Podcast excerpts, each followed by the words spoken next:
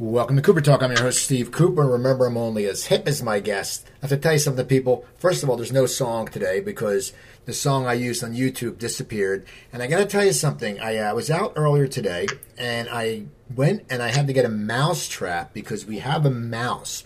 And it's weird because Joanne didn't believe me. I told her there's a mouse and she's like, You imagined it. Then the other day, I swear I saw it again. She goes, You're dreaming it. Last night, she's about to cook dinner, and I hear a scream from the kitchen, and she yells, "It's a mouse!"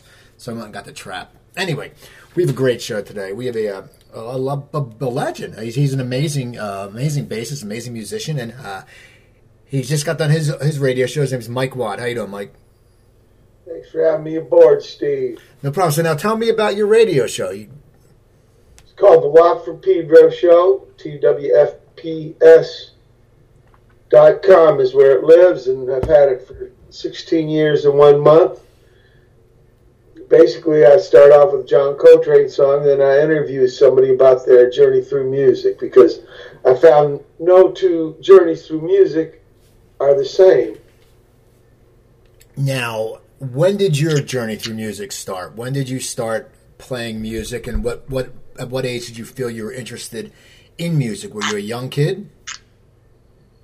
Well, I'm not really a musician. I got into music to be with my friend, E. Boone. I like being with him. And when we were 12, uh, right around when we met, his mother wanted me to be in a band with him. So that's how I kind of got into playing music. And so, what kind of music were you guys starting to play back then?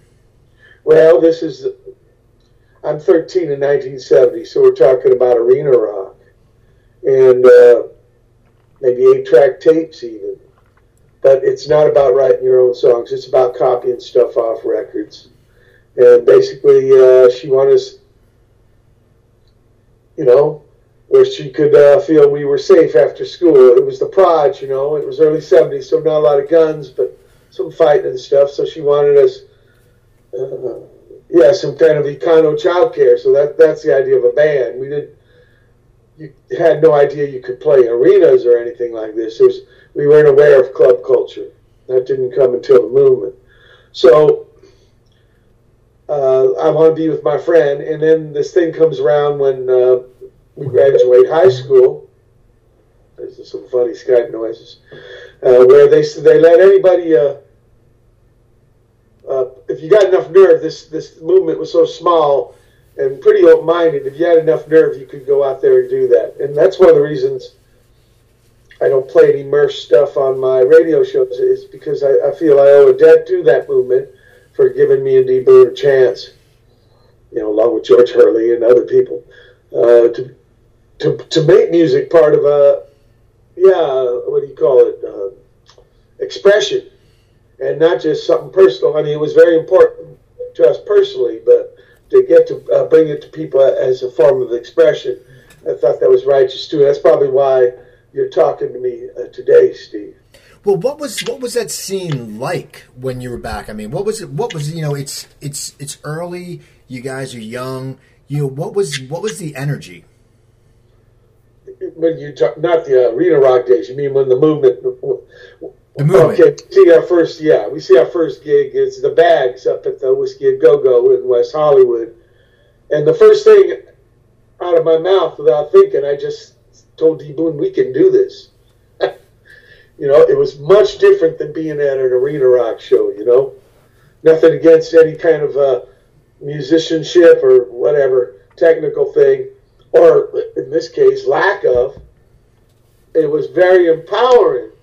It was like, I don't know, come on, uh, get on board if you got something with the gigs before. Before that, it was more like a movie or a TV show you were watching that you weren't really part of. It was different with the movement. So the energy was uh, channeled in different places. All of a sudden, you saw music is not just a way to be with your friend, but actually to uh, express things with your friend. And it might not seem like a big difference, but in, in to us, it was like night and day. And it, uh, I don't know, it, he just turned into Minutemen. you, how did you uh, find out? You know, where did you pull from to express yourself? Well, obviously these cats that were already doing it were serving as a good example because they were letting the freak flag fly. They were not afraid of even learning in front of you. And, and uh, also, uh, it was it, I have to say it was pretty. Uh, you understand? Me and D Boon are boys in the '60s. You know what people people are in the streets with uh, speech and anti-war and uh, civil rights, and by the time the '70s come that kind of ran out of gas, and it was just like some kind of, I don't know, ghost or, or phantom or something, and uh, at least having fun with the notion of it having some kind of importance. Uh, this is what I think attracted us to this movement. It was very small, maybe 200 people come meet up in Hollywood from all these different parts. You know, SoCal is very spread out. Maybe it's 150 towns. So here in the harbor, San Pedro, uh, we didn't know Valley people or Orange County or Inland Empire or the West Side or any of that stuff, except through this movement. And the trippy thing about it, it seemed the lingua franca was Stooges, which I ended up getting to do 125 months with later down the road. Ain't that a trip? It's crazy. Now, now, when you're playing, when you formed the Minutemen, how did you come up with the name, and when did you guys start writing songs? Yeah, well, I wanted to make a band right away from that Bags gig, uh, but D Boon didn't want to. So I went and tried out for some band uh, ad, and he, after I told him about it, he said, "Okay, I'll make a band." So we made this thing called the Reactionaries, and uh, he wouldn't write any songs for that band. That's the first band I wrote songs for and it was pretty terrible. But he did it to be, you know, to be my friend. And the real band he wanted was, yeah, what ended up being called the Minutemen. Now, he asked me, like he did with that reactionary band, make a big list of names, and he would pick from it. Now, uh, my, my arena rock experience, I thought of us as tiny, you know, little, insignificant. So I was thinking two words, minute men, tiny men. And D. He liked the name, but he said we should put the words together because there's some assholes that are appropriating patriotic imagery, and we should like confuse all that by uh, using. I guess these uh, guys were writing letters to Angela Davis or something threatening her. So he thought he thought we should confuse things by calling ourselves the same thing they were calling themselves, which happened later in the 1990s to us because uh, I had people asking me if I was part of some bunch of idiots that were, uh, I don't know. They, they ended up dissolving because of embezzlements and, uh, uh, and like fighting. But it's funny how D Boon, D Boon could like, he had a talent for cutting to the chase, getting right at it. Sometimes I get uh, more spaced out in the tangents. Anyway, that's where the name came from. It, it started out with the Watt idea of us being the antithesis of arena rock band. So, so you start off, and then where do you sit there and figure? Use it for that. D. Boon uses it for uh, other things, and then also he goes about organizing the band. Uh, he thought it was too hierarchical with the guitar players running too much of the show, so he liked what they did with R&B music, where the guitar played more treble and the bass and the drums could come up. That's actually where he considers us a political band. He, the words uh, were more like thinking out loud. The, the politics he really thought was in, you know, a lot of this stuff, Steve, is in this uh, documentary. Uh, God, he just passed away. Keith Schieron and Tim Irwin. Uh, it was called We Jam Econo. You can go to youtube.com. They talk a lot about this stuff. But uh, that's where God is going obviously the gigs we're seeing up in Hollywood at the Whisky and Masque, that stuff. And then we're getting records from a little store in Long Beach called Zeta London. So they're getting records to us from England and overseas. Uh, the Fall and the Pop Group and Wire and Deutsche Amerikanische Freundschaft der Plan. You know, all, all this crazy, wild stuff of bands we didn't see, only knew it by their music, Throbbing Gristle, Lemon Kittens, Desperate Bicycles, stuff like this. And then bands we're seeing live, like the Germs and X and the Alley Cats and Dils and Bags. And, uh, I can't imagine the Minutemen being who they were without those influences. So in a way, I know we kind of have our own sound, but we, we thought that was the idea. you were going to be part of this movement. You were supposed to come up with your own sound. Well, yeah, I mean, it would make sense. Now, what what was the ener- what was the energy? One of their slogans was anarchy, you know, and reading uh, Raymond Pettibon. I mean, you met a lot of interesting people at these gigs, and he, he got me into reading this lady Emma Goldman, and you know this idea of no coercion. You, you're supposed to like, yeah.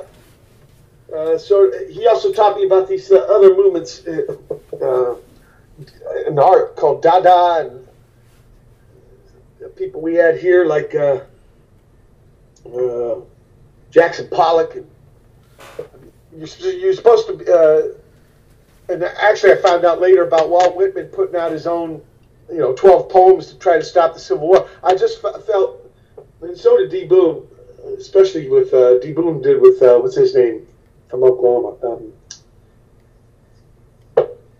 you know, the guy, uh, Bobby Dylan. Who? Woody Guthrie. What?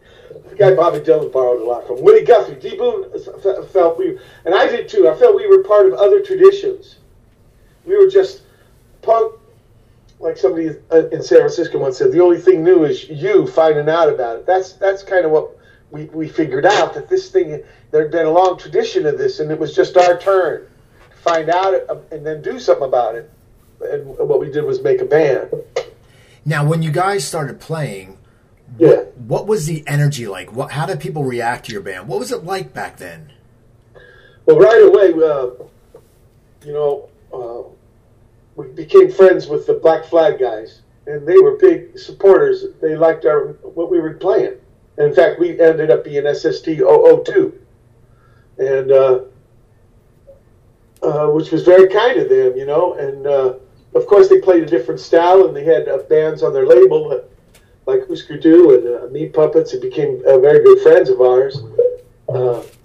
so we felt like we were part of a movement, and so some of the energy was that way some of the energy was like, uh, yeah, what, what are your peers doing? Uh, what, you know, because in those days you made records to uh, make sure people knew you were alive, so you did them every six months or something. It, w- it was different than the old paradigm, which was, uh, you, you know, you toured, toured to support recordings. In those days, you recorded to support gigs. In fact, me and D. Boon, we uh, decided the world was only two categories. There was flyers and gigs, and everything that wasn't a gig was a flyer to get people gigs. So it was all this stuff about reevaluating things. And you know, when you're in charge of your own uh, future, or you think you are like that, you have a lot of autonomy, or, or you made sure, you know, joined a situation like that, uh, you're very excited to do things because it, it's, it's no longer about blaming other people. It's, it's, it's the, the bigger question is what is to be done. And so you bring everything to it. You find out punk isn't just making a band or a funny a name for yourself or your group, uh, or even about uh, comp- uh, compositions. It's about uh, putting on shows. It's about making a label. It's about uh, maybe f- fanzines and putting your uh, thoughts out there unfiltered. It was a whole a whole bunch of things. You know, it wasn't really a style of music, but that for sure we were convinced of, and that's where there was a big problem when I look back. It, it's always been considered a style of music or genre or something like this, which is ridiculous. It's, uh, you know, trying to say like beat or uh, or dada or surreal or anything is, is, is some kind of style. It, it's more of a, a, a, group of people in a certain situation, and uh, and in fact, that's why I think we still talk about this word about something from the seventies. Punk. Yeah, why do you think it was lumped into a, a genre? word. I mean, in Pedro, it meant a guy who got fucked in jail for cigarettes. I mean, why would you call your music this? And what, what, what we gathered from the gigs was it was kind of a parallel universe. They didn't fit in so well with the square shit, so they just, you know, uh, did things on their own ter- terms without so much coercion, you know. Of course, like all things human, it gets co opted by other stuff. And you got plenty of examples, you know. Uh, before that, even like Little Richard sold way less tutti fruities than uh, Pat Boone. I mean, you know, it was probably not even Pat Boone's idea. It's probably some management decision. He was probably pretty embarrassed. But I mean, th- these things kind of happen. And I think the reason why we are still using that word punk, though, is because in some ways, it didn't get all saddled down with the idea that it was a style or even a, a way of cutting your hair or wearing your clothes a certain way. You know, uh, actually, at the deep down, it's maybe kind of part of an antithesis of that or an antidote. And so that's why I think it's still viable, and I'm, I'm not embarrassed or ashamed to use it. Well, also your your music had elements of jazz and folk and stuff. Yours yours was a different sounding music than what people considered punk, right? Yeah, but that we thought that was the idea. I mean, you listen to those bands I was talking about; they're pretty pretty wild ass. I mean, and, and understand too that you know uh, this is a working harbor here. A lot of longshoremen. My pop was a sailor. I came from Virginia when I was nine, and I didn't really know people who knew about jazz when, when, when Raymond Pettibon played me Ascension, I thought I thought he was an older guy, but I still thought he was a punk guy. I didn't know he was already dead. I didn't know about this scene, and so right away we started incorporating those sounds.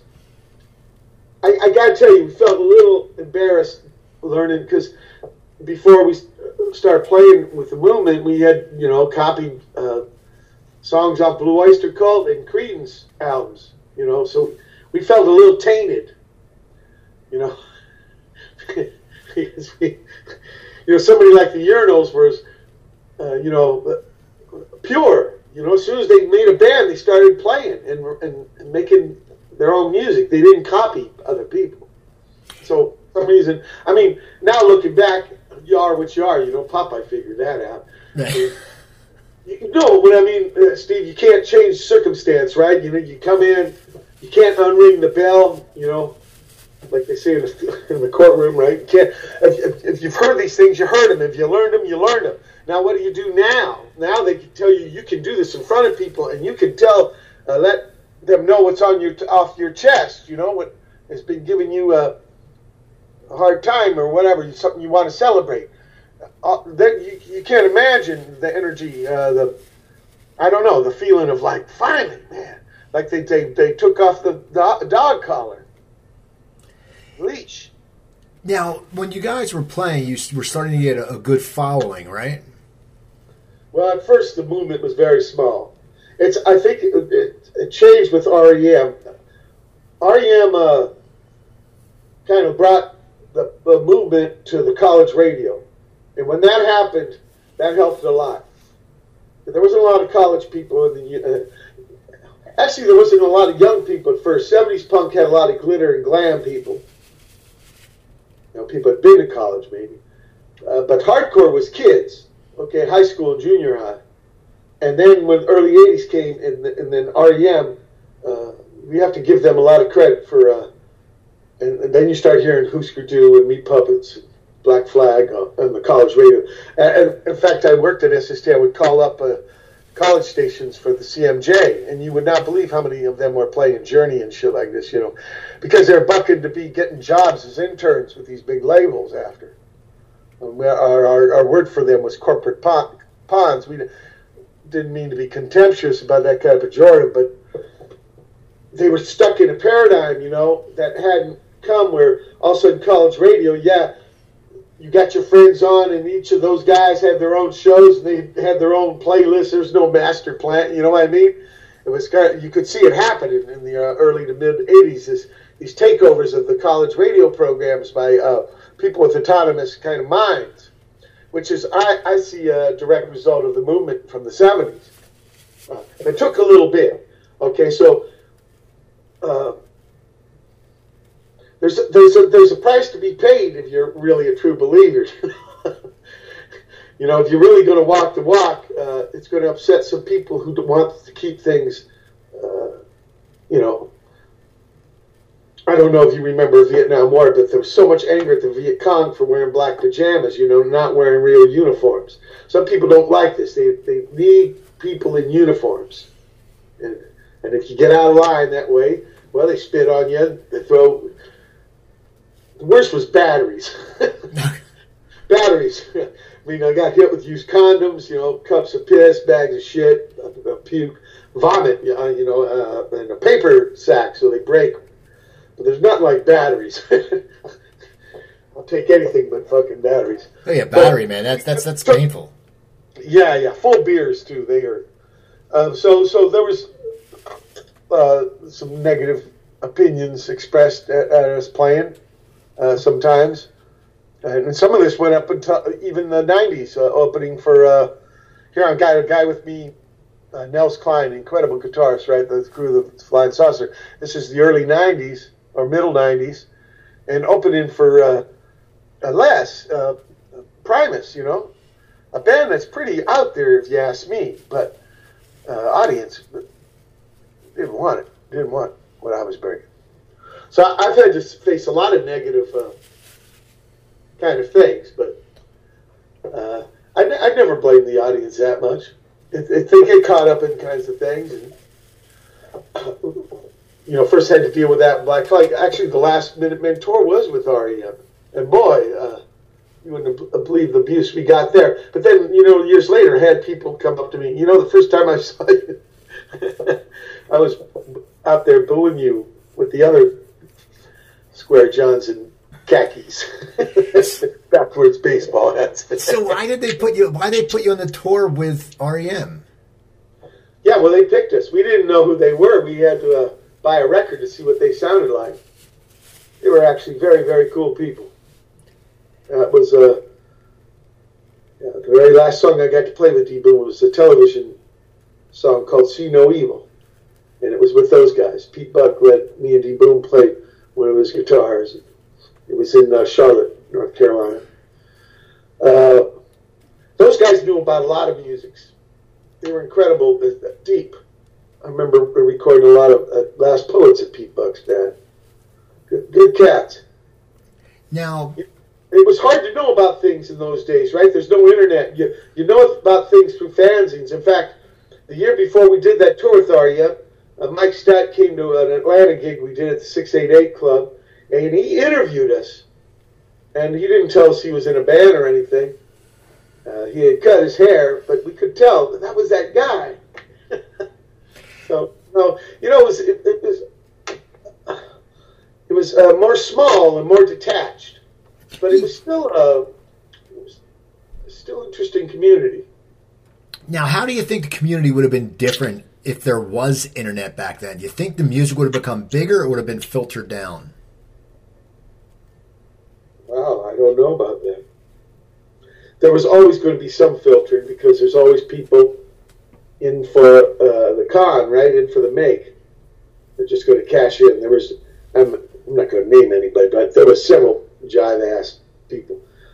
And maybe the internet might have made that easier. And maybe, but on the same time, maybe it would have made it easier to circumvent all the square kinds of things people were connecting to. You know, one good thing was that underground at the club, no one could get in between you and a gig goer. And maybe the internet affords you that kind of uh, privacy maybe I don't know. It's weird because you know even promoting shows it would have been different. You know because back then it was all flyers. As you said, it was flyers and music. I know, but but the but the ethic is the same. In fact, I see fanzine ethic very close to website ethic. I thought all of us would have our own websites by now, and they would be run like fanzines. Instead, we went to Fake Look and Shitter. We all went to a couple places. I really thought it was going to be more like fanzines, and I still think those ethics are out there uh, people. What what happens is that I look at the uh, fanzine ethics side as more positive, and maybe the CB radio side more negative. Remember CB radios? Oh yeah. people would talk like assholes, right? Because they're not using the real names. There's a lot of that culture on the internet, but there also can be a lot of that fucking righteous uh, fanzine ethic. For example, your your uh, radio show right here nobody gets in your way. To me, that's exactly what a fanzine is like, right? You print it, you distribute it. The internet allows that if you if you want to make it happen. That's true. I mean, I, you're right because we sit there, you sit there, and you go, okay, here's what I'm going to do. I can do it. I have the technology. It doesn't cost a lot, and we can get it out to the masses. You get a domain name, uh, domain name, domain name, and then you rent some server space. You're there. Now, now, how did People, humans humans there is another side that don't want to, you know, be Walt Whitman. they want to be part of the herd. And maybe it's the same people, but they just take turns. You know, it's a dynamic thing. I don't think it's so static, Steve. I think we're a, a confused kind of uh, species of animal. well, now, okay. After... That, that's why we need the arts. That's why we need and, and dialogue like this, like you and me talking. Well, I got to ask you now. After your friend passed, how did you how did you find to get back and play again? Because it, it seems like it was it was more. It started out a friendship, and it became this art and then people started enjoying you. How does someone, and you're at a young age, and it's one of your best friends, how do you get back on the horse? I stopped. I thought nobody wanted to hear me without him, so I stopped. And uh, it was Thurston who got me uh, uh, going again. Uh, there was their, Sonic Youth was doing an album called uh, what's it called? EVOL, and they had me play bass on Kim's bass. And then after that, that was the first time I played since he got killed. And I thought, well, maybe uh, we should do a, a seven inch and, celebrate Madonna's. And he said, okay, and that was Ciccone Youth. So it, it, was another musician who got me back in. Thurston Moore, I have to give a lot of the credit. And then uh, uh, from Ohio, right? This young kid. I didn't know, Steve, that you had to uh, pay money to not have your number in the phone book. Okay. So he calls me up from Ohio, and I'm coming over. This guy's a trumpet student. You know, he didn't even have an amplifier. Just bought a guitar, and I'm coming out there. I said, "What?" And he did, and I thought that was so balls out. So started Firehose with him. Did seven and a half years, twenty tours, seven records. Uh, Edward helped me a lot, and of course the drummer, who was in both bands, Minutemen and Firehose, George Hurley. And those guys helped me out a lot just by putting me back on the horse, you know. Uh, didn't think about it a lot, I just did it. And uh, I look back and those were very difficult years for me, but it's better than staying home drinking. Right. Got out there playing, and yeah, I didn't have my guy anymore. But, you know, you can't change things, right? You got to you get dealt a hand. And I didn't know that then and then I end up my first opera it ends up being about this. 1997, I put out "Contemplating the Engine Room," which is going to come out in vinyl in this fall.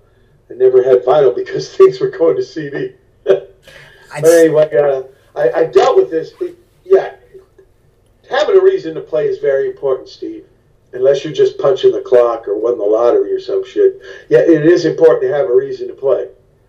And I lost my guy, you know. But uh, maybe the fa- fabric of the movement. And from Ohio, for sure, George Hurley. Uh, also, things changed because of REM, and you did have more people coming. The late '80s is different than the early '80s. You have a lot more young people coming to the shows. And then what happens is some, uh, you know, well, the, the big guys tried something in the earlier days with, uh, they call it new wave, right? So now they're coming around again. they're going to call it alternative. But this time it's going to, it's going to fly because there's, a, yeah, Kurt Cobain, you know, who definitely would not want to be, you know, have that trip laid on him, but it was. And uh, it just changed things. So a lot more people saw me playing Firehose than they ever did in the Minutemen. Now, what happened to Firehose? Well, we did seven and a half years, took 20 tours, and it, it kind of ran out of gas a little bit. I just saw Edward. He's taking care of his mother now in Pittsburgh. I see Georgie lives in Pedro now. But it, it kind of ran out of gas, and uh, I was getting to this place where, yeah, I was bringing songs. I remember bringing Piss Bottle Man to Edward. He goes, Michael, you sure this is the song for this kind of band? And so what he was talking about was kind of made sense. You know, maybe I should have different projects for different musics. And so that's when I start with that Ball-Hog or Tugboat. God, it's what 22 years ago now. But this idea, like if the bass player knew the song, maybe anybody could come and play with you. Because the only way I knew how to do music before is you just play with your guy, you know. And so that's what Hose is kind of a place to get me back into music and then move me to this other place where I start doing different projects with different people. Now, I even ended up being a sideman too, like Porno for Pyros, J Mascis and the Fog, and the Sto- Stooges. Now, so, I've never done before, you know. Well, Ball Hog and uh, Tug, Ball Hog and Tugboat, you had an amazing list of uh, artists on that. How did the people find? Did they all seek you out to play? Like, did Eddie Vedder and Rollins and Evan Dando? Did they all seek you out to play, or how did that how did that oh, come about? No, no, no, no, no. Like I said, I had this idea that I was going to test in the real world. If the bass player knows the songs, then maybe anybody can play drums, guitar, and sing.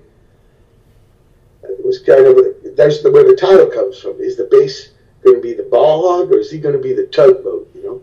So I came up with this metaphor of the wrestling ring, and uh, I practiced with Nels Cline and Michael Preussner for a couple songs just to give it a little backbone. But all the rest, I never played with them guys. I just call them up. I did it three towns. I did a couple days L.A., a couple days Seattle, a couple days New York City, and I called my friends. Hey, why don't you come down? Get in the ring with me. I'll show you the tune. Let's uh, bracket a couple times and record it. So I never went through any management or stuff like that. And, uh, the only person who kind of sought me out was Kathleen Hanna, and which was good because there wasn't a lot of ladies, and she used Thurston's answer machine as, as the recording studio. And she's the only one who kind of asked me. All the rest I picked, and I kind of had plans. You know, it's funny. It's called a solo album, but there's 48 different people. you know what I am and what bass is. The politics of bass is trippy because of our physics. You know, we look good making the other cats look good, even if it's your own band. Unless you're going to be some fake lead guitar thing, you're going to be backing up your own dudes. So, uh, I'll put it this way: most people that go into the head, either sitting there doing their thing, they're looking at the tile. Me, I'm more the grout. You know, I'm, I'm between the tile, and and that's what I was trying to do with that album. You know, what what is the bass? You know, before whenever people ask me what kind of bass player are you, I still say this: I'm D Boon's bass player. I never had to worry about it. You know. And in a way, seven and a half years of fIREHOSE, I was kind of on autopilot. I was doing what I did in the days with D Boon, but with Edward, of course, Georgie. Uh, this time it's going to be no. We need a sea change. Why? And uh, so I tried it, and uh, you know there was a tour after that, right? Yeah. Dave Grohl and Ed Vedder came up to me and asked if they could be my band and have their bands open up. It was the most trippy thing. Uh, but and I never stood in the middle like that before. That that the whole thing was a trip. Uh, a record came out last year about one of the gigs. It was the Chicago gig, and uh, yeah, I'm glad I did it. Now, you know, at the time, I was shitting bricks or pecan logs. I mean, it was. But sometimes you got to walk through that stuff, you know. I learned it doing kayak. If you freak out, it don't make it easier. calm. Yeah, keep it calm. Just write it out. And also have respect, you know. Some stitches are fucking intense. So, you know, pick your fights. Be careful. Now your your career is going good, and, and, then you get sick. What was that like? You you got very sick, right? Was it like? Well, I got the second opera out of it. yeah, no, it's killed me, Steve. So I mean, how do you how do you? You're a guy who loves his music. I mean, and then you couldn't play for a while. I mean, I know you were bedridden. What happened, and how did it all come about, and, and why? Well, the think- bedridden, at least the bedridden, you know, after the. Yeah, it's all in the second opera. I used Dante's Divine Comedy. It, it, it was really scary. I was only 42 years old. I had a lot of work to do. I didn't want to die, but it hurt so much. 38 days of fever. I mean, I almost gave up, but I made it somehow. Well, the, uh, the intern, the doctor, Doc Hopkins, I put him in there. My sister, Melinda. It, it, it's horrible, you know. Uh, you never know. You, you take good health for granted till it's on you, man, and then it's like a hell ride. It's a fucking hell ride. But um, don't know to tell the tale. I mean, it was terrible. How did a lot after that. It was thirty-two thousand dollars to save my life, but it was worth it. I was I considered. Yeah, now now you had you you lost you had to start learning to play again, right? You couldn't really play for a while. Well, okay, yeah, that part of it. Okay, yeah, there's that part too. Uh, when they put tubes in me and stuff, of course, I couldn't play bass anymore until they pulled the tubes are right in my bladder and shit. So my cock, what do you call that? Urethra. Yeah. So they pull that shit out and I can play again, but I can't play because it's been you know seven eight months and I've gotten all uh, what do you call it atrophied, and so I got to learn how to play again. I couldn't. I freaked out. I started doing Stooges, Little Doll over and over. you know, because Stooges ain't a lot about chord changes, but it is a lot about feel. And damn, if this didn't come into my life more and more. You know, right away I want to do some gigs of just Stooges songs when I get strong enough. So I do one with the Porno for Pyro guys, Peter and Perkins, and then one with uh, a couple of them on the East Coast with Jay Mascis and Murph from Dinosaur. And this led to some crazy stuff that ended up being, yeah, the reunion of the Stooges, where Ronnie and Ig didn't even talk to each other for 29 years. So it shows you how crazy, uh, hellish stuff can lead to good things. It's life is strange. Luck is good and bad. You know, it's. I just know you, you can't take it for granted. That's what I've been taught. You can't control it, but you sure can try your hardest where you see yourself, or where you, where you find yourself. Now, over the years, how has your music musical style and writing style changed?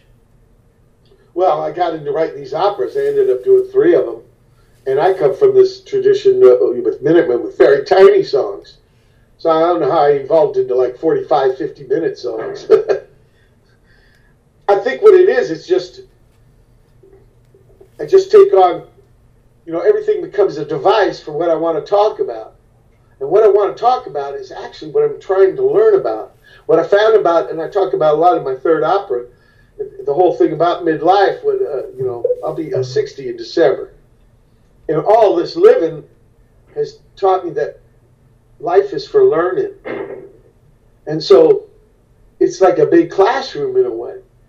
You never do get it figured out. You never do find a certain way to write. You know, it's all it's always evolving. Just like your body falling apart. But maybe your writing is getting a little more together. Going the other way. it's funny, you know, about that as your body gets less uh, resilient, you add on more experience to help make your thinking part a little more resilient.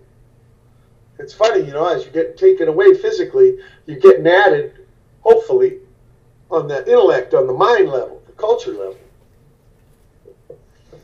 Now, what is your process when you write these operas? I mean, do you have a story set out, or how do you do this? Well, no, if I have another opera in me, I think I'm going back to, collections of tunes.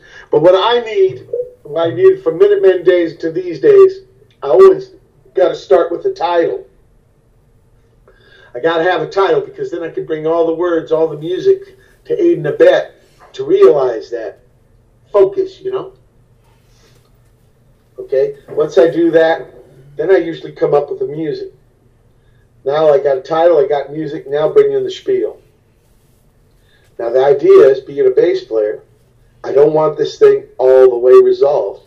I want the guys I'm collaborating with to have places to be themselves. So part of the tunes, part of being a bass player who's a comp, uh, composer, is you set up little launch pads, you set up little springboards. And people like Nels Cline, they love this. Other people, they're used to hearing demos where all the parts are written for them. It's on a keyboard or a guitar, all the chords, all the harmony. Uh, I'd rather have less of that. So, because I come from a tradition of very strong-willed people, uh, musically, like D. Boon, like Nels Cline, like Ig, Perry, Perry Farrell, uh, Jay Mascis, and I, I really like setting them up. You know. Uh, uh, sort of like being a director with a, with an actor, but not all the way a director because you're in there too. you know, you're you're running the rudder, or you're the keel. Maybe you ain't the bow, Maybe you ain't the top sail, but you're critical. And that's the way I look at my composition and the thing. I don't try to have it fully realized as a whole musical, you know, finished dealio. Of course, I get my statements. I got to get what I want to say out there. But a lot of this stuff I'm doing is ensemble. And when uh, my uh, philosophy is, if you're going to do ensemble, make an interesting conversation. Get the instruments talking with each other. And the only way to do that is to make room uh, for them. Now, and have some stuff unrealized. At the same time, that thing's very, you know, so, sort of like when uh, Italian guys talk to you, right? They, they're, they're putting their fingers close together. This is exactly what I want to say. It's this weird kind of mix of that. Now, after your first one, why'd you decide to do two more? Is just something you love the process? Well, the first one I had to do to deal with losing people, like D-Boon, my pop. You know, the second one, you know, I was going to make it about my cat. I wanted a happy ending that the guy died of brain cancer. And it was like, ah, fuck. And then that sickness got on me. It almost kills me. So I, at least it had a happy ending. But I couldn't fucking keep reliving that thing. So I make a third one, and it's because of that documentary, We Jam Econo. I wouldn't listen to Minutemen music. And then when those two guys, they were too young to see us, and actually the documentary is them learning about us. So I had to look, listen to that music all again, and there was stuff about it I liked.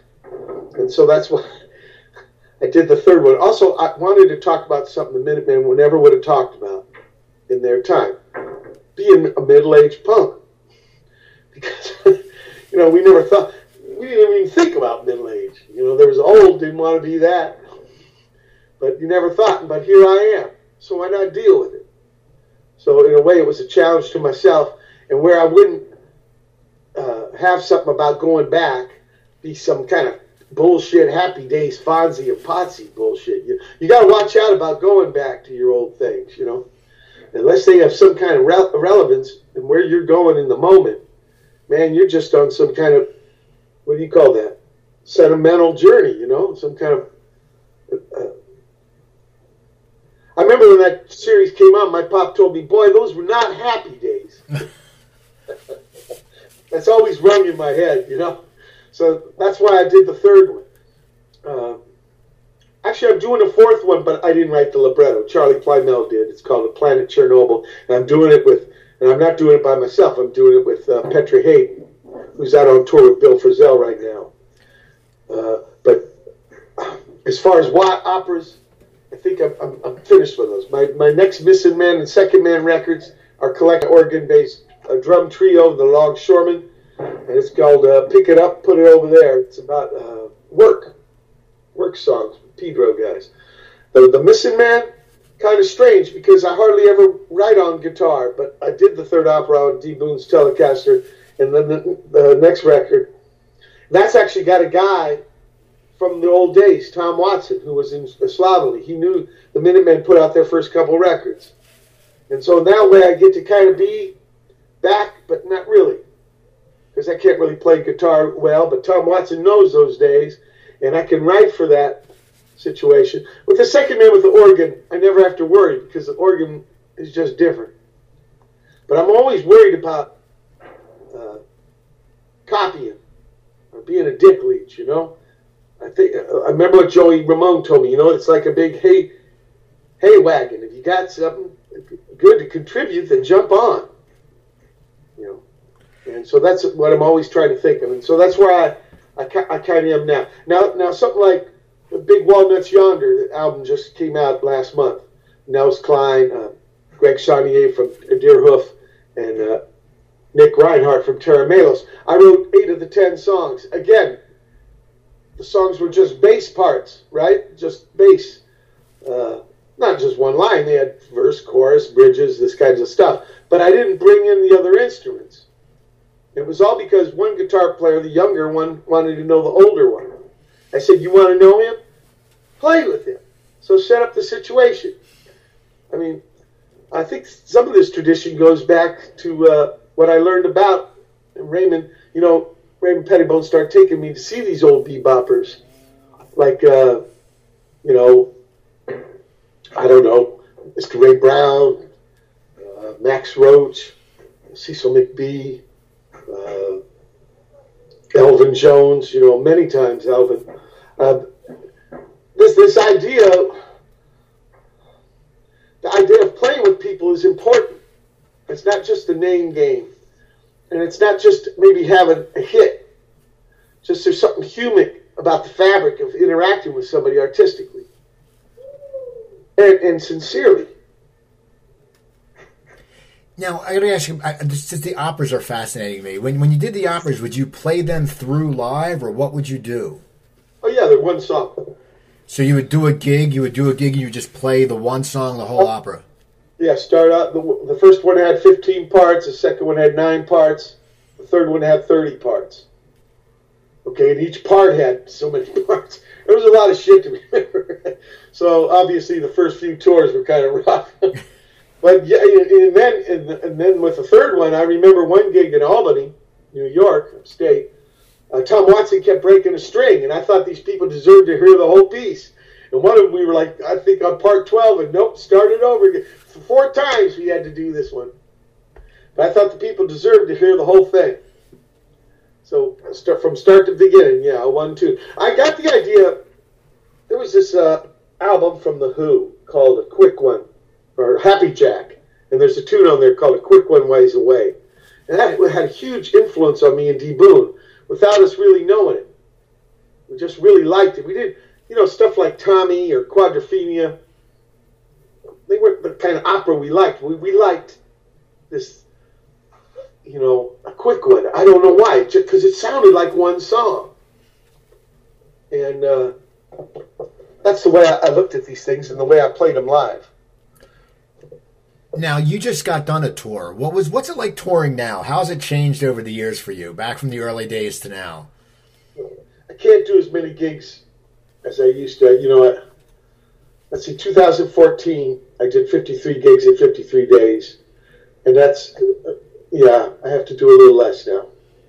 I still like playing every day, but I can't uh, stay up maybe seven, eight weeks, maybe uh, four, uh, five, six weeks.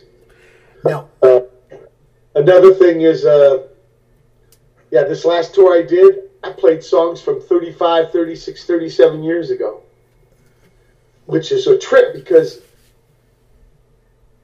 even though it's, you know, yeah, we didn't have internet and stuff like that, a lot of things are very similar. These songs don't sound so out of fashion. you know, shit like Working Men Are Pissed. Right played disco, Paranoid Time. I mean, Paranoid Chant. I mean, uh, Joe McCarthy's Ghost. A lot of this stuff does not seem old fashioned. and I didn't do it on purpose. I, it was because I was playing with my old friends, the Meat Puppets. So I thought, you know, and last year I, I was doing some gigs opening for X, and they were playing their old stuff. And it is trippy how some of the stuff isn't so, yeah, whether you got topical and, and corny, you know, tied to a certain time frame. Who, who would have known? I don't know, Steve. Right now, now you've stayed in San Pedro this whole time. Did you ever want to leave, or is this is it just your home? Yeah, Pedro, we say. Uh, and, well, that's what they called it when I got here. I got here when I was nine, riding from Virginia, but this was closer to Vietnam. My pop was a sailor, and I liked it. I've been here 50 years. Now, you know, I, I, I, tour, so I leave a lot, right? I already did three tours this year. Got another tour coming up September, October. I'm going to record an album with Tav Falco in Memphis uh, next month. So I leave a lot, but then the bungee cord pulls me back, you know? so sometimes I think maybe it's good to leave your town to appreciate it. I, I don't know. I just I belong to the San Pedro Bay Historical Society. I love this town so much. I don't know about the rest of SoCal, but I love Pedro. Now, the album you're going to Memphis, what kind of album is that going to be? That's, that's Tav Falco, Panther Burns. Tav Falco, big a hero to me. He had an album in the late 70s called Behind the Magnolia Curtain. I would have never guessed that, I don't know, 30 something years down the road, I would get a call out of nowhere Hey, Mike, you want to help? Ain't that a trip about music? And the guy on drums is Larry Mullins. Guy I got to do last two years of Stooges with a beautiful man. He's uh, right now playing keyboard for uh, Nick Cave and Bad Seeds. It's trippy how all the arts that connects, you know. Especially, I think if you keep your, your mind open and, and sincerely believe that we're here to learn. You know, one of the dangers of not getting killed is think you know yet. You think you know everything, which is a very dangerous place to be in. Whenever you get to the point where everybody ain't got something to show you, well, time to take some uh, humble pills. Right. That's um, my thing. And so this chance here to get to, I'm going to bring a, a Hofner China Beatle bass to Memphis and get to record an album with a, a guy I only knew through music, and I loved it. And I got to tour with him a year and a half ago, and now I get to make an album with him, and, it's beautiful. He's a sincere guy, uh, a tripper. Uh, Mark Riley called him a one-off, but in the way we're all one-offs. Isn't that the whole thing about the art system? I mean, at the same time, we have so much we share in common, but we are, just look at your thumbprint, we are one-offs, yet sharing so much in common. That's that's the whole dangling duality of that, that thing, you know. So I'm very excited about that. Also, another tour with the Italian guys in September, October. Where are you going to go on that tour? Are you playing all over North America, or? No, no, it's Europe. Okay. Main, a lot of it's Italy. MikeWatt.com, you'll have the dates up in a couple days. But a lot of it's in Italy. And we're talking Sardinia and Sicily, you know, more in the south. But there's going to be a lot in England and uh, Scotland, Ireland, Germany.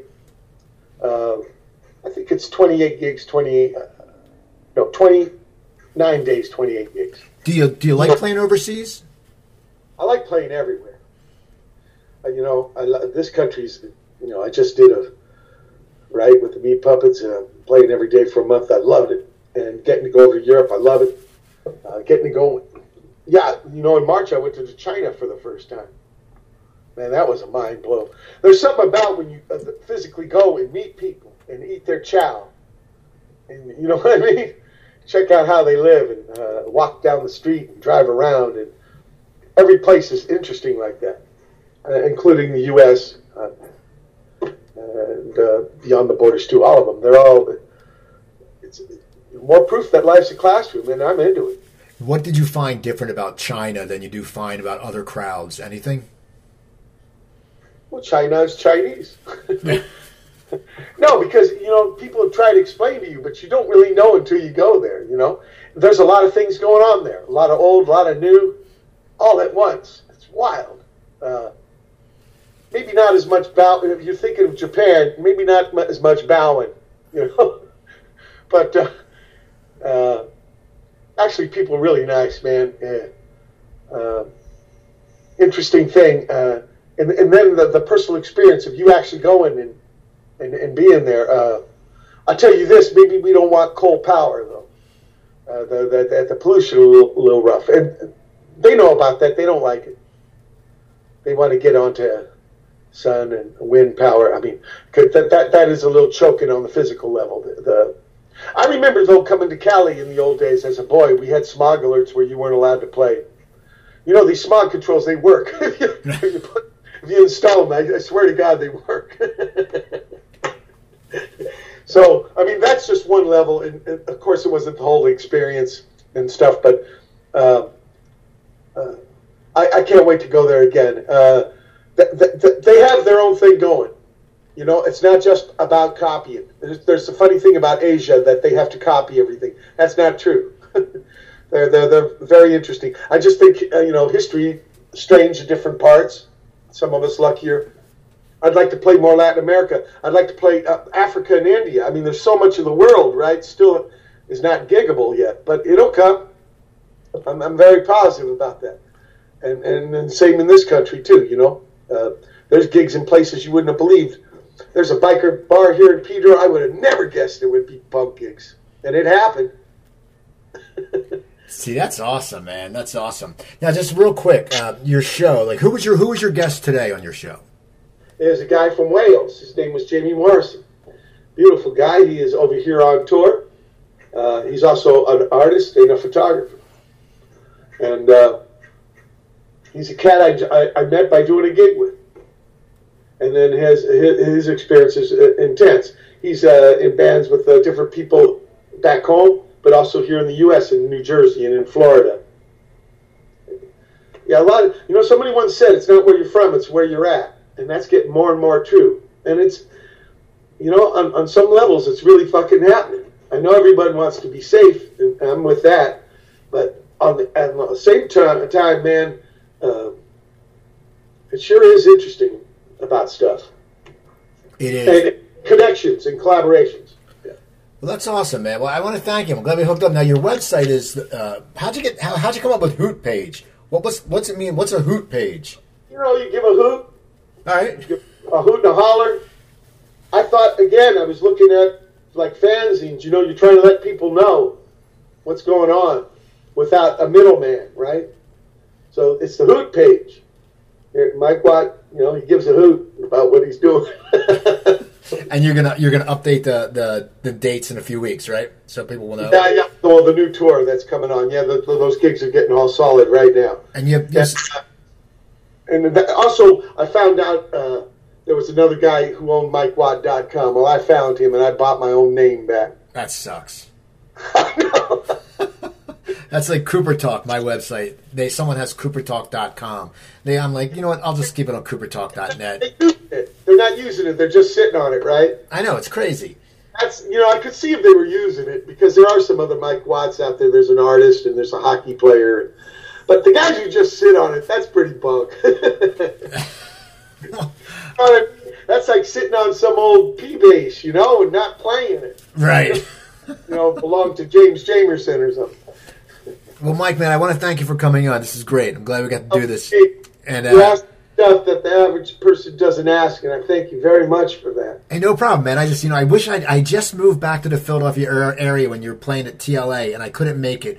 I looked on your website, and me and my girlfriend just moved back in the beginning of May, and I was like, shit, I want to get over there, but we're, we were staying with her mom, all this, you know, until the moving truck gets here, so I couldn't make it. So next time you're in the Philadelphia area, I'm coming out to yeah, see you. I'll come back probably next year. Don't worry. Right, great. Well, so your website is hootpage.com. What's your Twitter? Well, it's also, like I told you, I bought my name, so there's a pointer there. You could also go to, right? MikeWatt.com. Right. And then uh, I think it.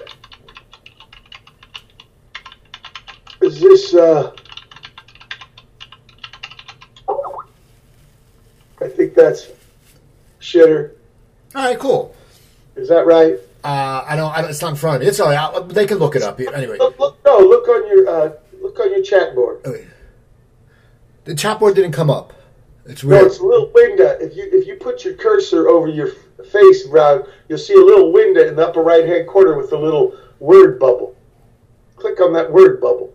I'm not getting it. My my, my computer must be weird. Well, if you look in window, Hold on. I don't have it, but I'll, I'll figure it out.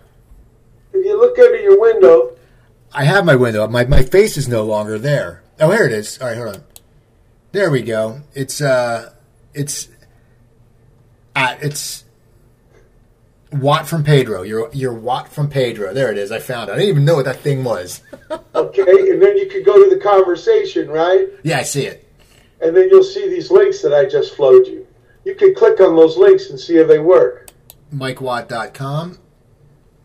We're doing that right now, and it comes. It's the same as the Hoot page. So you got MikeWatt.com, you got Hoot page. That's called that's called a pointer in the internet world. All right. Well, we got Watt from Pedro. So I want to thank you for coming on. Good luck with does the tour. Twitter does the Twitter one work? Yeah, it goes. Okay.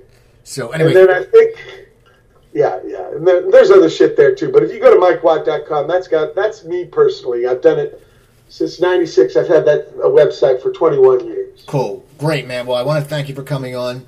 Uh, people, check out Mike. Go to my website, CooperTalk.net. I have over 615 episodes up there. Email me, oh, Cooper at CooperTalk.net, and follow me on Twitter. Keep on keeping on, Steve. Thanks, Mike, and you have a great day. Okay. Okay. Thanks, Thanks. a lot, man. All right. Big love.